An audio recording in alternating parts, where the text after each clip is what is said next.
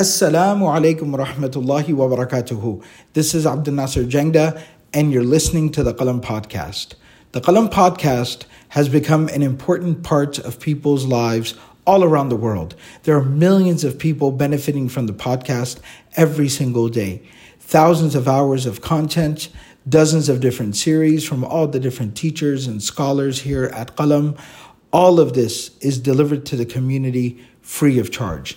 We are excited and actively working to grow and increase our efforts to deliver more and more benefit to the community. We ask you to support our efforts and become part of the Qalam family. Please go to qalamfamily.com and sign up to contribute to this sadaqah jariyah on a monthly basis. May Allah subhanahu wa ta'ala accept from all of us. جزاكم الله خيرا. والسلام عليكم ورحمة الله وبركاته. بسم الله الرحمن الرحيم. الحمد لله.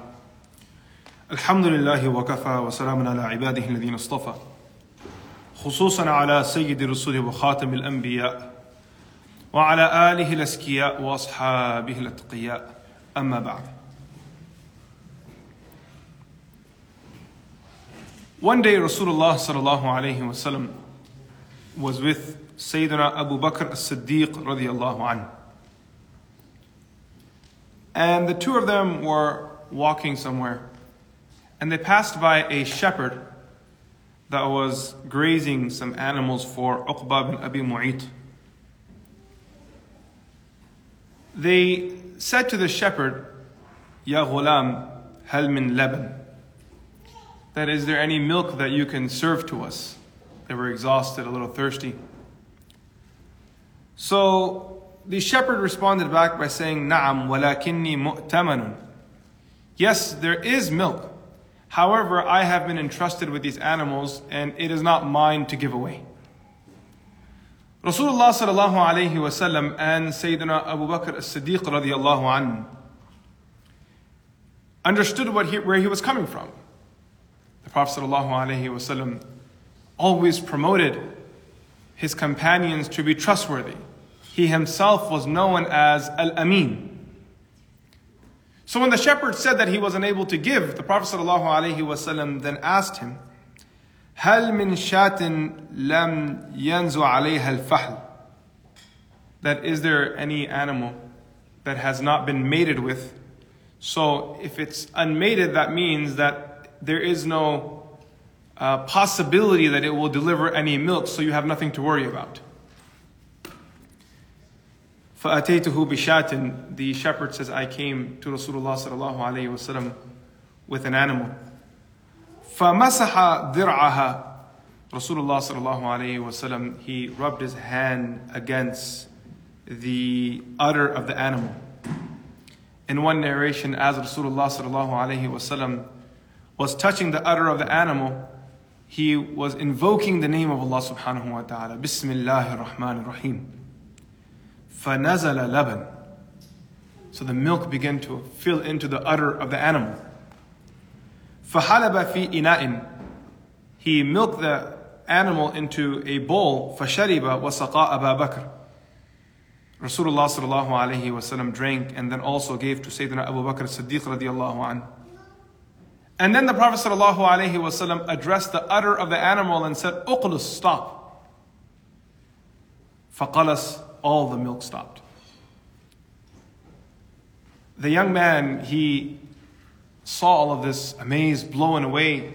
He understood animals and knew how milk was produced, and this was all miraculous. Nothing here made any sense. So he said to Rasulullah sallallahu wasallam, Ya Rasulullah, allimni min hadha al Teach me what you just said. Teach me more about this Bismillahir Rahmanir Rahim of yours. فَمَسَحَ رَأْسِي The Prophet sallallahu alayhi wasallam, he put his hand over the head of Sayyidina Abdullah ibn Mas'ud radiallahu anhu. وقال يرحمك الله إنك غلام معلم. That may Allah's mercy be upon you. You are a well-learned man great things will come from you. This is one of the first interactions that Sayyidina Abdullah ibn Mas'ud radiallahu anh has with Rasulullah sallallahu alayhi wasallam. He says that I was the seventh person to accept Islam. Sorry, sixth companion to accept Islam.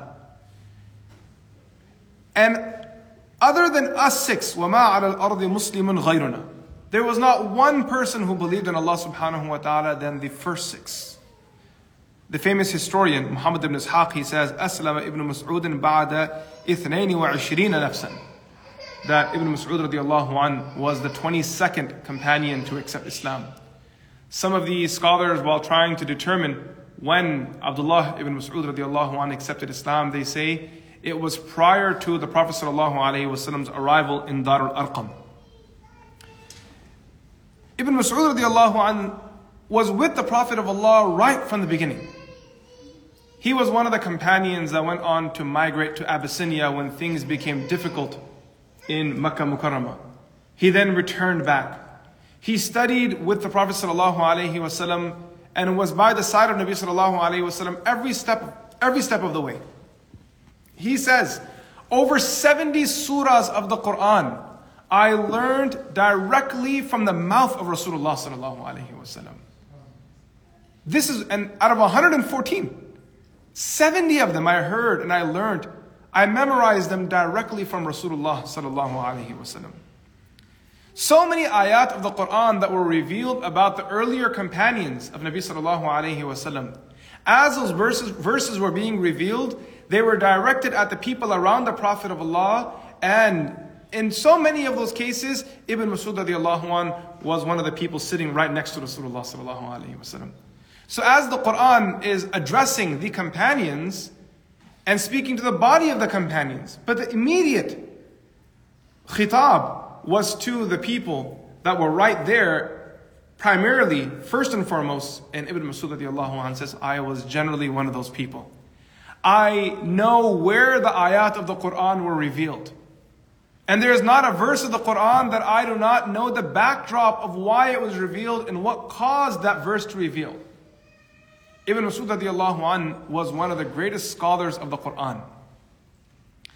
Sa'd radiallahu an narrates that one day we were with Rasulullah sallallahu alayhi wasallam and in total, وَنَحْنُ سِتَّةٌ We were six people. The mushrikun came to the Prophet sallallahu alayhi wasallam and they said to him that we are willing to sit with you if you remove these six people around you. They're nobodies, no names, they're poor people, they're from the lower class of society. We don't want to be seen with them. So remove these people and we will be with you. The Prophet ﷺ always had this desire that the Quraysh would sit with him and just open mindedly listen to his message. Ibn Masud radiallahu an, he says, وَكُنْتُ أَنَا No, sorry, Sa'd radiallahu an says, كُنْتُ أَنَا وَابْنُ مَسْعُونَ وَرَجُلٌ مِّنْ هُذَيْلٍ وَرَجُلَانِ نَسِيتُ إِسْمَهُمَا There were six of us, and from those six, Sa'ad says, I was one of them, and Ibn Masud radiallahu an was also one of them. The Prophet ﷺ had this desire to step aside from these companions and go and sit with the leaders of the Quraysh. فأنزل الله تعالى ولا تطرد الذين يدعون ربهم بالغداة والعشي يريدون وجهه ولا تعد عيناك عنهم that you do not turn away from people who spend their um, who, who call out to their Lord in the morning and evening seeking His pleasure. Allah said regarding these companions that these are the people يدعون ربهم بالغداة والعشي who call out to their Lord every morning and evening. This is a verification of their righteousness. And yuriduna wajhahu. And these are people that purely and solely seek the pleasure of Allah subhanahu wa ta'ala. One thing amazing about Abdullah bin Mas'ud radiallahu anh is that he built this relationship with the Prophet sallallahu alaihi wasallam that he became like family. Abu Musa al-Ash'ari radiallahu anh says, قدمت أنا وأخي من اليمن. My brother and I arrived from Yemen to visit Rasulullah sallallahu alaihi wasallam. We stayed with Nabi sallallahu alaihi wasallam for some time. وما نحسب ابن مسعود إلا من أهل بيت النبي صلى الله عليه وسلم. And we were convinced that Ibn Masud radiallahu was actually one of the family members of Rasulullah sallallahu alayhi wasallam. لِكَثْرَةِ دُخُولِهِمْ وَخُرُوجِهِمْ عَلَيْهِ Because they came and went Ibn Mas'ud radiallahu was one of those people who was so frequent in the gathering of Rasulullah sallallahu alayhi wasallam. The Prophet sallallahu alayhi wasallam's khas khadim, he was the one that carried the secrets of Rasulullah sallallahu alayhi wasallam. He was the one that carried the pillow of Rasulullah sallallahu alayhi wasallam. So if Nabi sallallahu alayhi wasallam desired to lay down somewhere, Abdullah bin Mas'ud radiallahu anhu would rush and present the necessities so the Prophet of Allah can lay in comfort. Wasiwakihi, he would carry the miswak of Rasulullah sallallahu alayhi wasallam. Wa he would carry the slippers of Rasulullah sallallahu alayhi wasallam. Wa tuhurihi, he would also carry the water for Rasulullah sallallahu alayhi wasallam in the scenario where Nabi sallallahu alayhi wasallam needed to use the washroom or the Prophet sallallahu alayhi wasallam needed to perform wudu. Abdullah bin Mas'ud radiallahu anh was ready for all of it. هذا يكون في السفر. When the Prophet ﷺ was on a journey, he was like a shadow to the Prophet ﷺ. Qasim ibn Abdul Rahman says, كان عبد الله Abdullah ibn Mas'ud radiallahu an would present and the, the, the slippers of the Prophet ﷺ to him when Nabi ﷺ desired to walk. As the Prophet of Allah would leave a majlis, this beloved companion, this man who had so much muhabba for the Prophet of Allah, would hold the slippers of the Prophet of Allah in his arm and then would put them by the feet of Nabi sallallahu alayhi wasallam. ثم يمشي أمامه بالعصا and then he would clear the path in front of the Prophet sallallahu alayhi wasallam to make sure where the Prophet of Allah would walk there was no danger or harm there. حتى إذا أتى مجلسه نزع عليه فأدخلهما في ذراعه When the Prophet sallallahu alayhi wasallam would arrive to the gathering, Ibn Masud radiallahu anh was the one that would then pick up the slippers of the Prophet wasallam and put them back on his side. And um, even when Nabi wasallam went into a room, Ibn Masud radiallahu anh would enter into that room before Rasulullah. When they would be traveling and the Prophet of Allah would wake up in the middle of the night, Sayyidina Abdullah bin Mas'ud would already be awake waiting for the Prophet. That what does the Prophet of Allah need? This right here, my friends, is a brief insight into the energy the companions carried when it came to the khidmah of Rasulullah sallallahu alaihi wasallam. They never stepped back. They understood this lesson. There's a famous saying in Urdu, we say, khidmat se khuda milta hai. That a person attains the love of God. A person finds themselves with Allah subhanahu wa ta'ala. Allah Azza wa opens up doors for them through the khidmah of seniors. Specifically, the khidmah of people of ilm. And for the companions, the khidmah of Rasulullah sallallahu alayhi wasallam. Wherever we traveled in the world, no matter what part of the world I've gone to and uh, just laid my eyes on senior scholars of the deen, Allah subhanahu wa ta'ala has always blessed them with righteous students who understood the honor of the scholar and dedicated themselves to the khidmah of those scholars. Shaykh al-Hind rahmatullahi alayh, when he was sent off to Malta uh, by the British, Sheikh Hussein Ahmad Madani rahimahullah ta'ala kind of forced himself into prison as well. He was not captured. He had nothing to do with prison. But he said, if you're taking my sheikh, I'd like to go to prison with him so I can do khidmah of my sheikh. And he sent himself off to prison. And during the time that Shaykh al-Hind rahmatullahi alayhi was in prison, Shaykh Hussein Ahmad Madni rahimahullah ta'ala did his khidmah. When we were students, one of the, there, were, there was a part of the curriculum that you had to study and you would be quizzed on and tested on and the teachers would teach it in class and it was, you know, what you studied every day. But then there were certain books that every student had to read, khariji mutala, on their own. You would be tested on them at the end of the year. One of the books that our Sheikh had us read was a biography of a scholar from the subcontinent by the name of Sheikh Abdul Qadir Raipuri, rahimahullah ta'ala, from Raipur. And he talks about his own journey. He says that his, his Sheikh, Sheikh Abdul Rahim, when he went on Hajj, he accompanied his Sheikh. And in that, during that journey, while they were on the ship heading towards Haramain, Sheikh Abdul Rahim, rahimahullah ta'ala's son, became very sick. And um, he couldn't keep any of the contents of his stomach. And so they would just pass through. Anything he would eat, it would just pass through all the time. So Sheikh Abdul Qadir says that my Sheikh was very old and his son was there and he needed some assistance taking care of him. So I spent the whole journey of Hajj just cleaning the young man's stool. Just cleaning it all the time. Wherever he would mess his clothes up, I would clean it and just, you know, throw it out and clean it again and throw it out. And he said it was that khidmah during that safar of Hajj that my Sheikh, after that day, he never forgot me again. He remembered me for the rest of his life. That on that journey of Hajj, the khidmah that he offered to him. Never forget the importance of khidmah. This is something that we lost when we arrived in the West. We don't know who the scholars are anymore. We don't know what their khidmah means anymore. The izzah of ilm went out the window.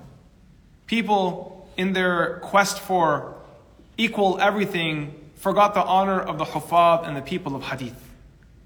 You can find a person who has dedicated their life to teaching hadith in the community, and not one person in the congregation knows their name. The truth is that there is no loss to the scholar. نعم الرجل الفقيه في الدين إن احتيج إليه نفع وإن استغني عنه أغنى نفسه Because when he is needed, he will deliver, and when he is not needed, he'll go back to his Allah Allah. But it's the people in the congregation who actually lose out who miss out from the opportunity of being in the company of the righteous and learning from them and studying with them and understanding what this deen really has to offer. When you sit with these senior people, when you sit with teachers, when you study the deen from others, you don't just learn the knowledge. The book is the door, but the, the, the teacher is the key to that door. The teacher opens up that door. When you see people who study the deen from books, you will see them know a lot of content but they will be completely barren of etiquette and they won't know how ilm looks practically. What does it look like? When is there a time for a person to speak and when should they stay silent? When do you stand up? When do you sit down? When do you lower your gaze? When do you raise your gaze? These things, Imam Malik rahimahullah ta'ala's mother, when she decided for him to study the deen, she took him to Rabi'ah. And she said, Sit in his gathering and learn his character before you learn his deen. Learn from his character first.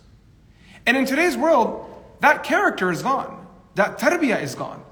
The people in our community that are out there speaking from the mimbars and the ones that are giving the khutbahs and the ones that are speaking at this program and that program and doing this da'wah and doing going out here and there, you ask them, that how much time have you actually spent in the company of a true scholar of the deen? We're barren of numbers again. There's nothing there. It's a little gathering here, a little gathering there. We've become a YouTube generation that one lecture here, one lecture there. Those people are gone that say that I spent 10 years in the company of a scholar. And I learned to be a student before I decided to do any teaching at all. You look at Mufti Muhammad Taqi Usmani Sahib and his brother, Mufti Muhammad Rafi Usmani Sahib, Allah shower his mercy on the entire family. When they studied with Dr. Abdul Hayy al-Arifi, Allah arhamhum, Dr. Abdul Hayy al-Arifi did not allow them to speak for almost 17 years after they graduated. After they graduated. And look at the young man and, and, and woman today who have spent no time in the company of scholars and have had no tarbiyah done, being the first to get up after salah to give a khatiran lecture. Now I understand that when there is a need, everyone should stand up. You should stand up if there is a need. If there's no one to give khutbah and you have the knowledge, get up and give the khutbah. But that doesn't mean that you should just continue like this in a, term, in a, in a state of necessity without changing yourself. If the young man has a desire to give a Jummah khutbah or he's been called to give the Jummah khutbah, then he should understand the obligation is for him to take time out and go and study the deen. You ask a person who is a Muslim for 50, 60 years, that how many books of hadith have you read from cover to cover? I can kid you not, I can count the two, three books that probably the Ummah has read if they're lucky. Someone's read Arba'in Nawawi. Someone's read Riyadh al-Salihin. Possibly Fadail al A'mal. Possibly they've read, you know, um, Adab al-Mufrad by Imam Bukhari rahmatullahi While there are thousands and thousands of hadith collections that are absolutely untouched. You ask a person, have you read the tafsir of the Quran cover to cover? There's nothing to there, nothing there. Have you studied the Quran cover to cover with a sheikh? Have you ever read the Quran in front of a sheikh with every ayah properly recited? This was a common practice in our deen. And now the religious people have no answer? And now the people that are leading the ummah have no answer? Look at Sayyidina Abdullah bin Mas'ud radiallahu anh. How much time did he spend just doing khidmah of the Prophet ﷺ and studying from the Prophet of Allah. And he doesn't just become the, one of the leading scholars of the Ummah, and based off of his opinion, that most of the Hanafi fiqh is established. He doesn't coincidentally become that person. He becomes that person after he is verified by the Prophet ﷺ. Nabi Wasallam tells the companions, this man is a hafiz of the Quran. This man right here is a knowledgeable person. He sits in those gatherings of the Prophet of Allah and he's noting down the ilm of Nabi sallallahu alayhi wasallam. He's internalizing that ilm of the Prophet of Allah. And he, and not only did he do, you know, like there's like, there's, there are these um, sort of qualifiers and markers that you need to accomplish along the way for your ilm to be complete. A part of that is humility. A part of that is seeking. A part of that is understanding what ilm actually is and what it does. People say all the time, oh, ilm doesn't do anything. Well, that's not true.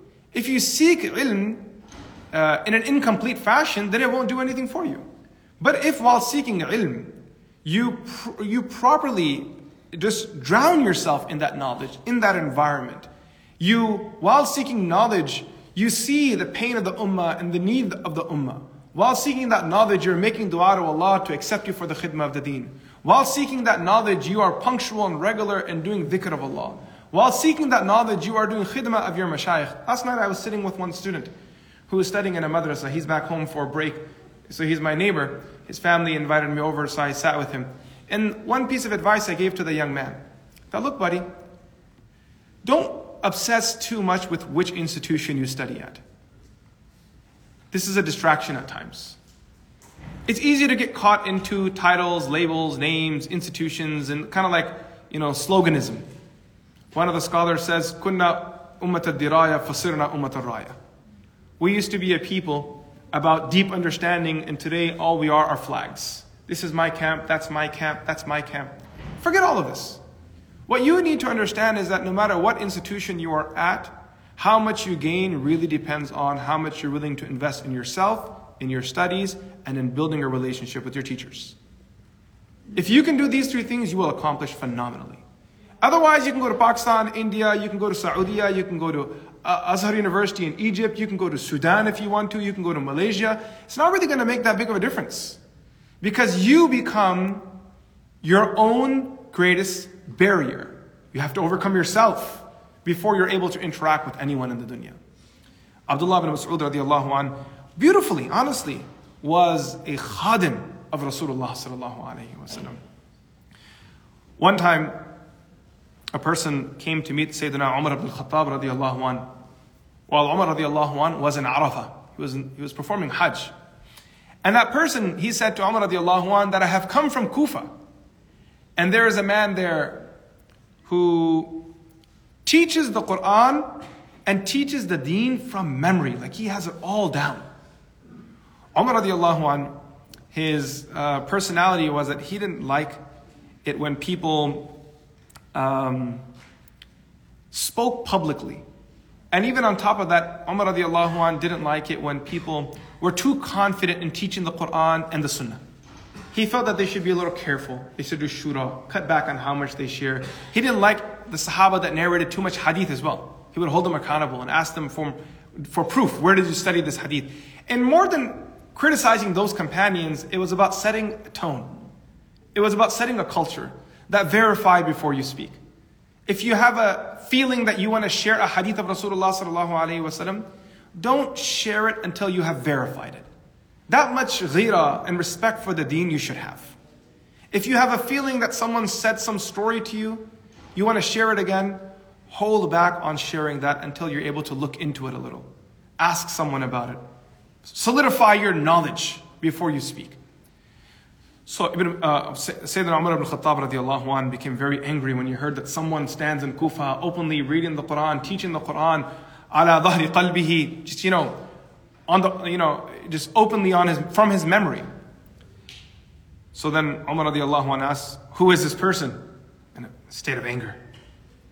فغضب عمر غضبا قلما غضب مثله. In a very you know, intense state of anger, he asked the man, Who is this person? So the man said, Abdullah ibn Mas'ud. that it's Ibn Mas'ud radiallahu anhu.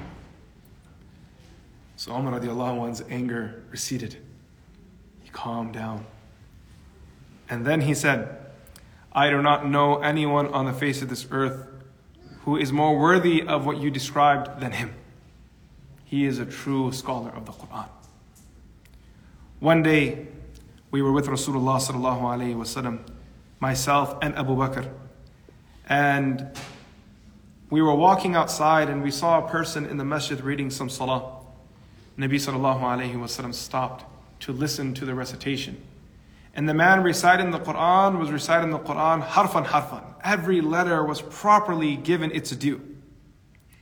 So then Nabi sallallahu alaihi wasallam said, Whoever wishes to hear the Quran be recited the way it was revealed, then he should listen to the Quran of this man, Ibn Mas'ud radiallahu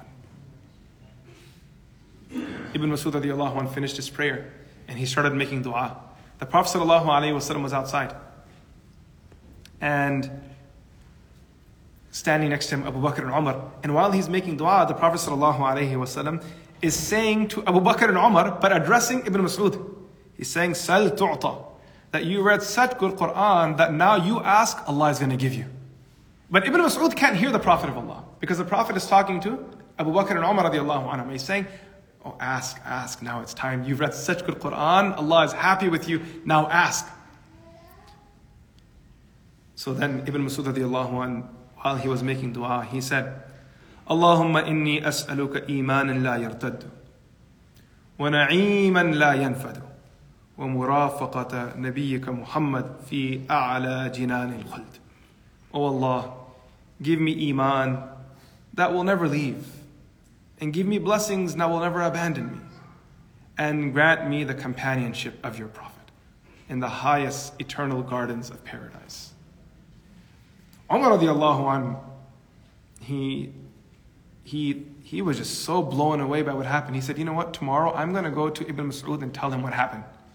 That last night the Prophet was cheering you on without you knowing, and you were killing it on the recitation, and then the Prophet volleyed it to you and said, Make dua, Allah is going to accept, and you slam dunked it without even knowing that you were being volleyed. You, you just, last night you killed it. So, Umar radiallahu anh, the next morning he came to Sayyidina Ibn Masud radiallahu anh, and he found that Abu Bakr had already told Ibn Masud everything. فقال Umar radiallahu anh said to Sayyidina Abu Bakr, إِنَّكَ لَسَبَّاقٌ بِالْخَيْرِ You always beat me to khair. I had a niyyah to make someone happy, but you already beat me to it. One time Rasulullah sallallahu alayhi wasallam, he called Ibn Masud radiallahu anh, and he said to him, اقرأ علي القرآن. Read. Read the Quran for me. This has to be like the ultimate request. Like out of all the requests that could exist in the dunya, is the Prophet of Allah telling someone, you read the Quran and read it for me. فقلت يا رسول الله أقرأ عليك وعليك أنزل O Messenger of Allah, you want me to read the Quran for you while the Quran was revealed onto you from Allah. Like on one side, Jibreel is reading to you, I can't up that. I can't go there. Like you, revelation is, arrives to you directly. How am I going to read to you? فقال النبي صلى الله عليه وسلم إني أشتهي أن أسمعه من غيري I want to hear someone else read the Quran. Go for it. فقرأت عليه سورة النساء حتى بلغت فكيف إذا جئنا من كل أمة بشهيد وجئنا بك على هؤلاء شهيدا He recited 41 verses of Surah An-Nisa. And then he recited the verse, How will it be when we will bring, when we will bring upon every nation a witness? And above all of those witnesses, you will be the witness, O Muhammad. So he said, in that moment, I peeked up to look at Rasulullah and Nabi sallallahu was pouring tears and he was crying by hearing his recitation and also the depth of the meaning of the verse. One time Rasulullah expressed his desire that it would be beautiful if someone were to read the Quran publicly for the Quraysh. so they can hear it. Maybe it'll change their hearts. Ibn Masud anh said, O Messenger of Allah, I got this. The Prophet of Allah said it would be better if it was someone that had a clan behind them, some family, some wealth, some notoriety. So the Quraysh would be careful and would think twice before doing anything to the one who reads the Quran. He said, O Messenger of Allah, I got this. He waited for the right opportunity. It was midday, right in the early morning, before midday. And the Quraysh were seated around, seated around the Kaaba. Ibn Mas'ud radiallahu anh arrives and in front of everyone from his heart.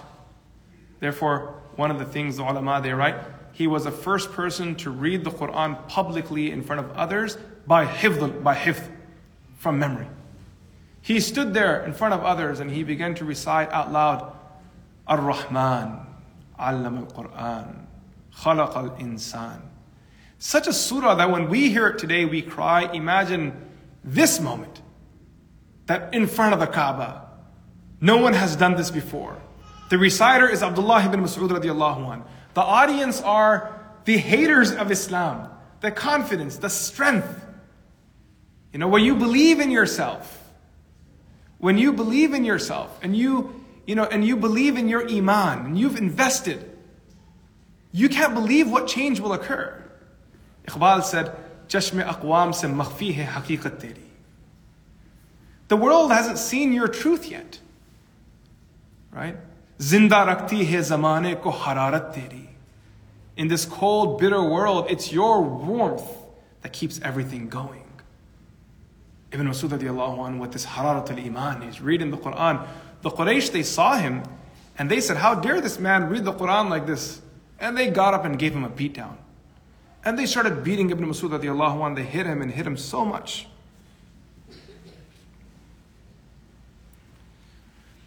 Ibn Masud radiallahu anhu was bruised and covered in blood. He escaped that gathering and he came back and the Prophet sallallahu alaihi wasallam saw him and said, this is why I didn't want you to go. He says, O Messenger of Allah, I swear, in that moment when they were attacking me, they were weak and I was strong. They, they, there was never a moment where they were more weak in my eyes with all of their strength than in that moment. And if I was told to do this again, I would go right now. This is how he becomes a scholar of the Quran through mujahada, through sacrifice, through khidmah, through studying the deen properly. You know, the Quran is just something different. A person that commits to it, understands it, engages with it. It's a big mistake on our behalf for those of us as parents who teach our children to read the Quran and don't teach them what the Quran is saying. It's a big injustice. Very big injustice. We're not showing them, yes, there are verses of the Quran that require scholarly guidance. We should teach them that, that these are verses you know, these are uh, fiqhi verses and these are more complicated verses, mutashabihat. Let them be. But what about these other verses of the Quran that are uplifting? Yesterday I met a man.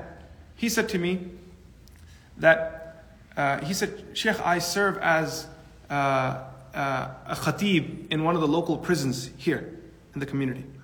So I go to the community and I teach there. And the prisoners have recently been granted access to tablets. And there are certain pre approved uh, resources that they are allowed to benefit from. This is prisons in the whole region. I'm talking through the state of Texas. And one of those pre approved resources that they can listen to are one of them is the Qalam podcast. So all the prisoners throughout America are listening to these Tuesday halaqas. All the inmates throughout the whole Texas area are listening to Hard Work and listening to Sheikh Mikail's dars. So the prisoners that I, were, I was visiting, they said to me, and I'm conveying this amana to you, that they don't, there is no pre-approved recitation of the Quran they can listen to. They desire to listen to the Quran. So they made a request. Can the Qalam Institute upload a recitation of the Quran so they can listen to it from their cells? Dekho yaar, we have the Quran in front of us. Honestly, I was in tears when he said this to me. We have the Quran right here and no one touches it. This Quran is saying, Ya Rabbi, inna qawmi ittakhadu hadha al-Quran mahjura. And there you have someone for whatever reason, one reason or another, may Allah protect all of us, forgive all of us, and if we are wrong, if those, those that are there, you know, without any jurm that are innocent, may Allah free them. And those that have done wrong, may Allah do islah of them and do islah of us. Right? You guys know about Sayyidina Yusuf alayhi salam and how he was wrongly imprisoned and the dhulm that happened on him. And that person from there is saying, Yeah, I wish someone would read the Quran so we can listen to it. We don't, we don't know how to read it. I wish I could listen to it. La ilaha illallah. Ibn Masud radiallahu anh, one day he climbed a tree and the companions were looking at him from the bottom and he had thinner legs, his shins were small. So the companions began to laugh at him. فَضَحِكُوا مِنْ حُمُوشَةِ سَاقِيهِ because his legs were thin and small, they began to laugh at him. فَقَالَ رَسُولُ اللَّهِ صَلَى اللَّهُ عَلَيْهِ وَسَلَّمَ The Prophet of Allah said, Why are you laughing? This man's legs are more heavier in the scale on the Day of Judgment than the entire mountain of Uhud. يَرْفَعِ اللَّهُ الَّذِينَ آمَنُوا مِنْكُمْ وَالَّذِينَ أُوتُوا الْعِلْمَ دَرَجَاتٍ One time there was a caravan traveling and in the caravan was Ibn Mas'ud radiallahu anh. That caravan crossed the caravan of Umar ibn al-Khattab radiallahu anh. This is the Amir al-Mu'mineen, Khalifa. He has a caravan. And on the other side, there's one of Ibn Mas'ud. But they didn't know Ibn Mas'ud was in the middle. So when Umar radiallahu anh asked that, where are you guys from? So he responded back by saying, we are coming from al-Fajj al-Amiq. من من الفج العميق أي الوادي العميق making a reference Fajj al-Amiq making reference to the Quranic verse so Umar radiallahu anh said where are you going? So then he said, Al Bayt Al Atiq, making another Quranic reference. So Umar radiallahu anh said to his companions that they have a scholar among them. Somewhere among them is a scholar. So then he, فَأَمَنَ رَجُلًا فَنَادَاهُمْ Umar radiallahu anh said, okay, ask them. أَيُّ الْقُرْآنِ أَعْظَمُ What is the greatest verse of the Qur'an? فأجابه He responded back to him الله لا إله إلا هو الحي القيوم لا تأخذه سنة ولا نوم آية الكرسي He then said, okay, now ask him, أي القرآن أحكم? Which verse of the Quran gathers all of the legal rulings in one place? فأجابه إن الله يأمر بالعدل والإحسان وإيتاء ذي القربى وينهى عن الفحشاء والمنكر والبغي Surah An-Nahl. He then said, okay, which verse of the Quran is the most concise verse? Answer this one. أي القرآن أجمع فقال فمن يعمل مثقال ذرة خيرا يره ومن يعمل مثقال ذرة شرا يره This summarizes everything. Whoever did any good in this world will see it in the hereafter, and whoever did evil in this world will see it in the hereafter. So Umar radiallahu anh said, okay, أي القرآن أخوف Which verse of the Quran creates the most fear in the reader? فأجابه ليس بأمانيكم ولا أماني أهل الكتاب من يعمل سوءا يجز به ولا يجد له من دون الله وليا ولا نصيرا That the criminals and crooks will have no one to save them. This is the most terrifying verse of the Quran that those who did wrong, they will have to face Allah. ولا يجد له من دون الله وليا ولا نصيرا And he said, okay, أي القرآن أرجى Then tell me which verse of the Quran is the most hopeful for the Ummah. فأجابه قل يا عبادي الذين أسرفوا على أنفسهم لا تقنطوا من رحمة الله Say, O servants of mine who have wronged themselves, do not become despondent of Allah's mercy. Inna Allah yaghfiru dhunuba jami'a. Indeed, Allah forgives all sins. Innahu huwal ghafurur rahim. So Umar radiallahu an, after asking all these questions of the Quran and getting all the right answers, he asked, Afikum Abdullah ibn Mas'ud? It seems like there's only one person. You know, you, ever got, you guys ever play the Guess Who game? Who has glasses? Right? right. So Umar radiallahu an asked all the questions. And there was only one candidate left. Afikum Abdullah ibn Mas'ud, that among you is Abdullah ibn Mas'ud. قالوا اللهم نعم. Yes.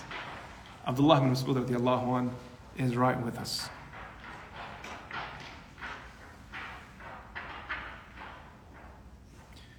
When Abdullah ibn Mas'ud radiallahu anh was on his deathbed, actually before that, I'll just share one or two things. Ibn Mas'ud anh would give dars to his students every Thursday, Yom al-Khamis. And people loved his dars.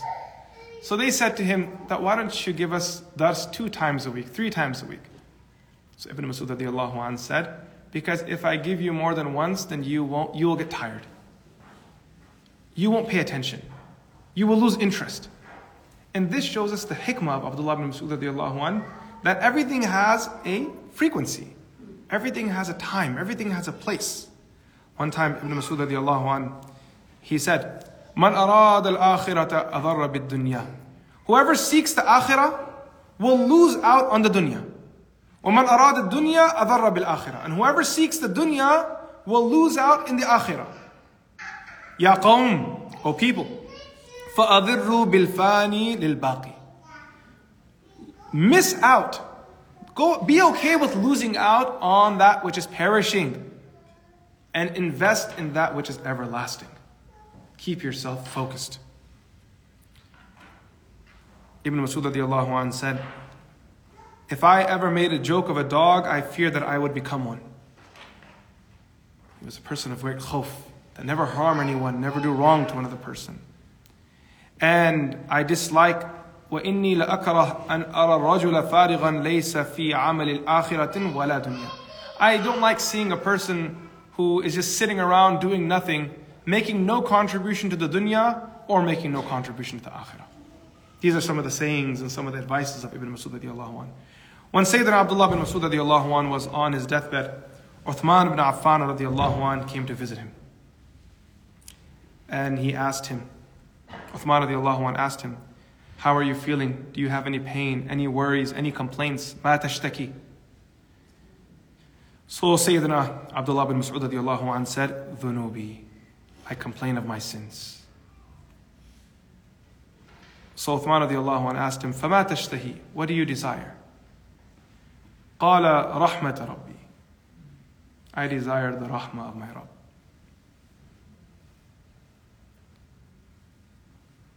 Uthman radiallahu anh said to him, Don't worry. I will set aside a stipend for your family. He had daughters. We will take care of your family after you leave. Ibn Masud radiallahu anh responded, La hajat bihi. I don't need a stipend for my daughters or my children. Uthman radiallahu anh said to him, ala. No, he said to him, Yakunu li banatika min ba'dik. That this will support your family. So Ibn Masud says, There's no need to fear any poverty for my daughters. For I told them to read Surah Waqi'ah every night. And I heard Rasulullah saying, Man qara'a al-waqi'ata kulla laylatin lam tusibhu faqatun abada. That whoever reads Surah Waqi'ah every night will never face starvation. This I heard from Rasulullah alayhi wa. Sayyidina Abdullah ibn Mas'ud radiallahu anhu gave wasiyah to Zubayr ibn al-Awwam radiallahu an to lead him. He passed away in the city of Medina Munawwara and is buried in the graveyard of Baqi'. He was of the age of 63 according to one narration and some scholars just keep it vague and say that it was somewhere in his 60s. Bid'an wa sittina sanatan. Um, Yahya bin Bukayr says he passed away in the year 33 Hijri, while other ulama they say it was in the year 32 Hijri. We pray that Allah subhanahu wa ta'ala accepts this gathering from us and allows us to benefit from the example of the righteous and pious. May Allah subhanahu wa ta'ala um, grant us commitment to the Quran and to studying the deen and to serving the ulama and mashayikh. May Allah subhanahu wa ta'ala uh, allow this to continue in our progeny and in the Muslim ummah until the day of judgment. وصلى الله تعالى على سيدنا محمد السلام عليكم ورحمة الله وبركاته